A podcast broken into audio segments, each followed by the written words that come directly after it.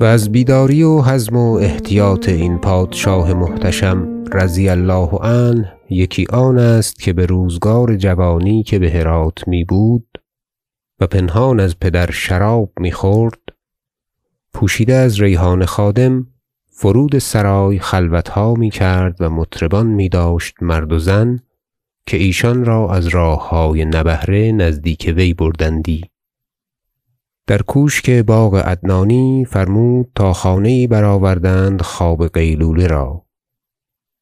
و آن را مزملها ساختند و خویشها آویختند چنانکه آب از حوض روان شدی و به طلسم بر بام خانه شدی و در مزملها بگشتی و خویشها را تر کردی. و این خانه را از سقف تا به پای زمین صورت کردند صورتهای الفیه از انواع گرد آمدن مردان با زنان. همه برهنه چنانکه جمله آن کتاب را صورت و حکایت و سخن نقش کردند. و بیرون این صورتها نگاشتند فراخور این صورتها. و امیر به وقت قیلوله آنجا رفتی و خواب آنجا کردی. و جوانان را شرط است که چنین و مانند این بکنند.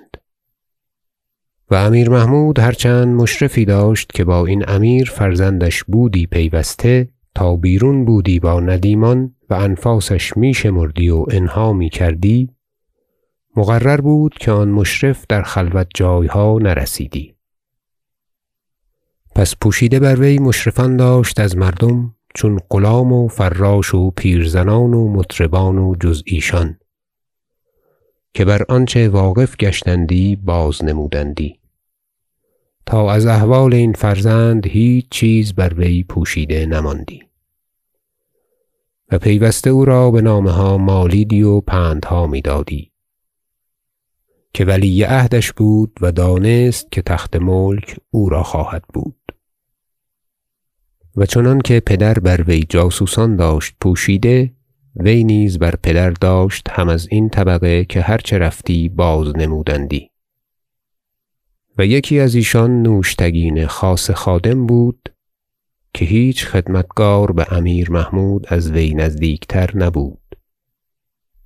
و حره ختلی عمتش خود سوخته او بود. پس خبر این خانه بصورت الفیه سخت پوشیده به امیر محمود نبشتند و نشان بدادند که چون از سرای عدنانی بگذشته آید باغی است بزرگ بر دست راست این باغ حوضی است بزرگ و بر کران حوض از چپ این خانه است. و شب و روز بر او دو قفل باشد زیر و زبر. و آن وقت گشایند که امیر مسعود به خواب آنجا رود. و کلیدها به دست خادمی است که او را بشارت گویند. و امیر محمود چون برین حال واقف گشت وقت قیلوله به خرگاه آمد و این سخن با نوشتگین خاص خادم بگفت. و مثال داد که فلان خیلتاش را که تازنده یی بود از تازندگان که همتا نداشت بگوی تا ساخته آید که برای مهمی او را به جایی فرستاده آید. تا بزودی برود و حال این خانه بداند. و نباید که هیچ کس برین حال واقف گردد. نوشتگین گفت فرمان بردارم. و امیر بخفت و وی به وثاق خویش آمد و سواری از دیوسواران خویش نامزد کرد با سه اسب خیاره خویش و با وی بنهاد که به شش روز و شش شب و نیم روز به هرات رود نزدیک امیر مسعود سخت پوشیده. و به خط خویش ملطفه یی نبشت به امیر مسعود. و این حالها بازنمود و گفت پس ازین سوار من خیلتاش سلطانی خواهد رسید تا آن خانه را ببیند پس از رسیدن این سوار به یک روز و نیم. چنانکه از کس باک ندارد و یکسر تا آن خانه می‌رود و قفلها بشکند.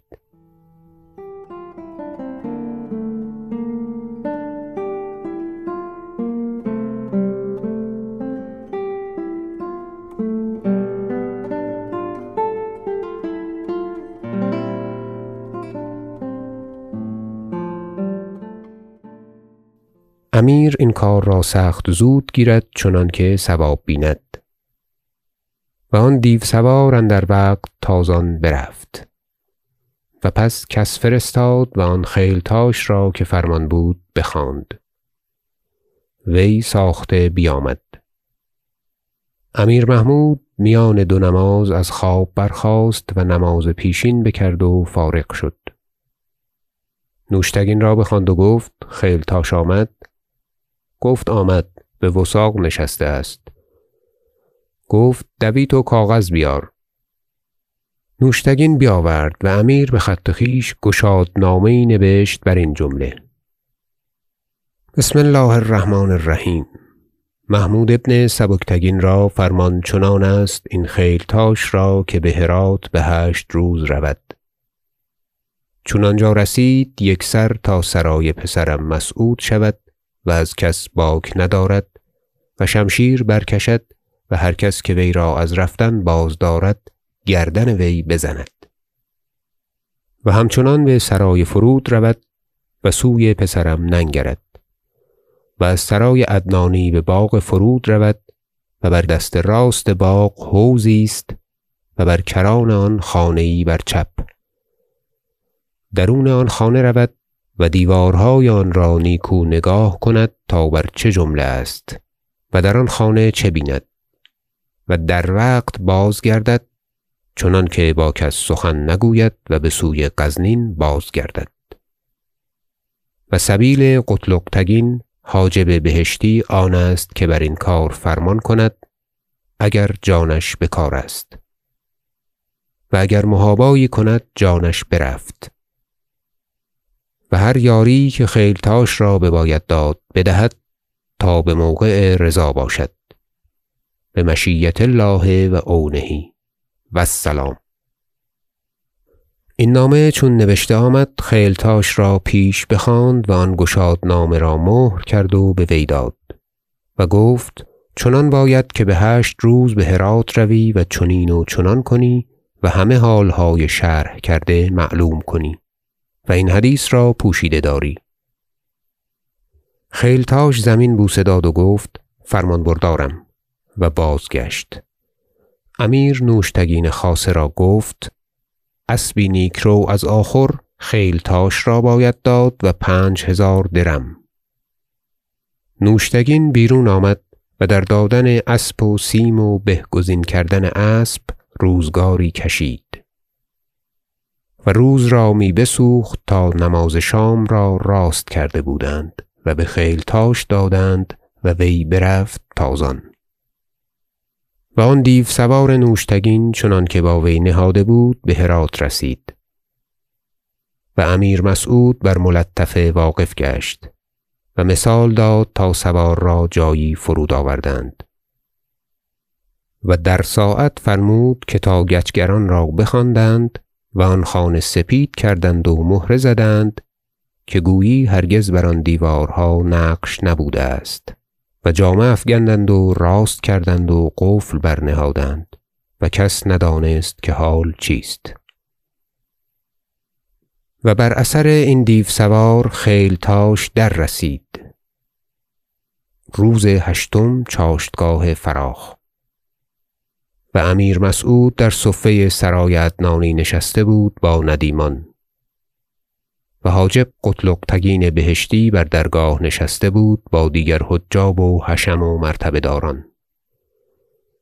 و خیلتاش دررسید از اسب فرود آمد و شمشیر برکشید و دبوس در کش گرفت و اسب بگذاشت. و در وقت قتلغ تگین بر پای خاست و گفت چیست؟ خیلتاش پاسخ نداد و گشادنامه بدو داد و به سرای فرود رفت. قتلغ گشادنامه را بخواند و به امیر مسعود داد و گفت چه باید کرد؟ امیر گفت هر فرمانی که هست به جای باید آورد. و هزاهز در سرای افتاد.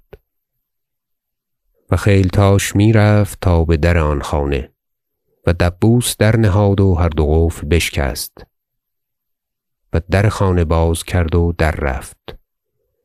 خانه یی دید سپید پاکیزه مهره زده و جامه افگنده بیرون آمد و پیش امیر مسعود زمین بوسه داد و گفت بندگان را از فرمان برداری چاره نیست. و این بی ادبی بنده به فرمان سلطان محمود کرد. و فرمان چنان است که در ساعت که این خانه بدیده باشم بازگردم. اکنون رفتم. امیر مسعود گفت تو به وقت آمدی و فرمان خداوند سلطان پدر را به جای آوردی. اکنون به فرمان ما یک روز بباش که باشد که به غلط نشان خانه بداده باشند. تا همه سرایها و خانه ها به تو نمایند. گفت فرمان بردارم هرچند بنده را این مثال ندادند. و امیر برنشست و به دو فرسنگی باغی است که بیلاب گویند. جایی حسین که وی را و قوم را آنجا جای بودی. و فرمود تا مردم سرایها جمله آنجا رفتند و خالی کردند و حرم و غلامان برفتند.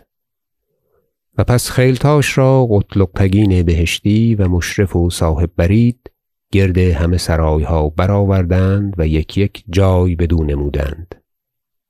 تا جمله بدید و مقرر گشت که هیچ خانه نیست بر آن جمله که انها کرده بودند. پس نامه ها نبشتند بر صورت این حال و خیلتاش را ده هزار درم دادند و بازگردانیدند. و امیر مسعود رضی الله عنه به شهر بازآمد و چون خیلتاش به غزنین رسید و آنچه رفته بود به تمامی باز گفت و نامه ها نیز بخوانده آمد امیر محمود گفت رحمة الله علیه بر این فرزند من دروغها بسیار می‌گویند و دیگر آن جست و جویها فرا برید.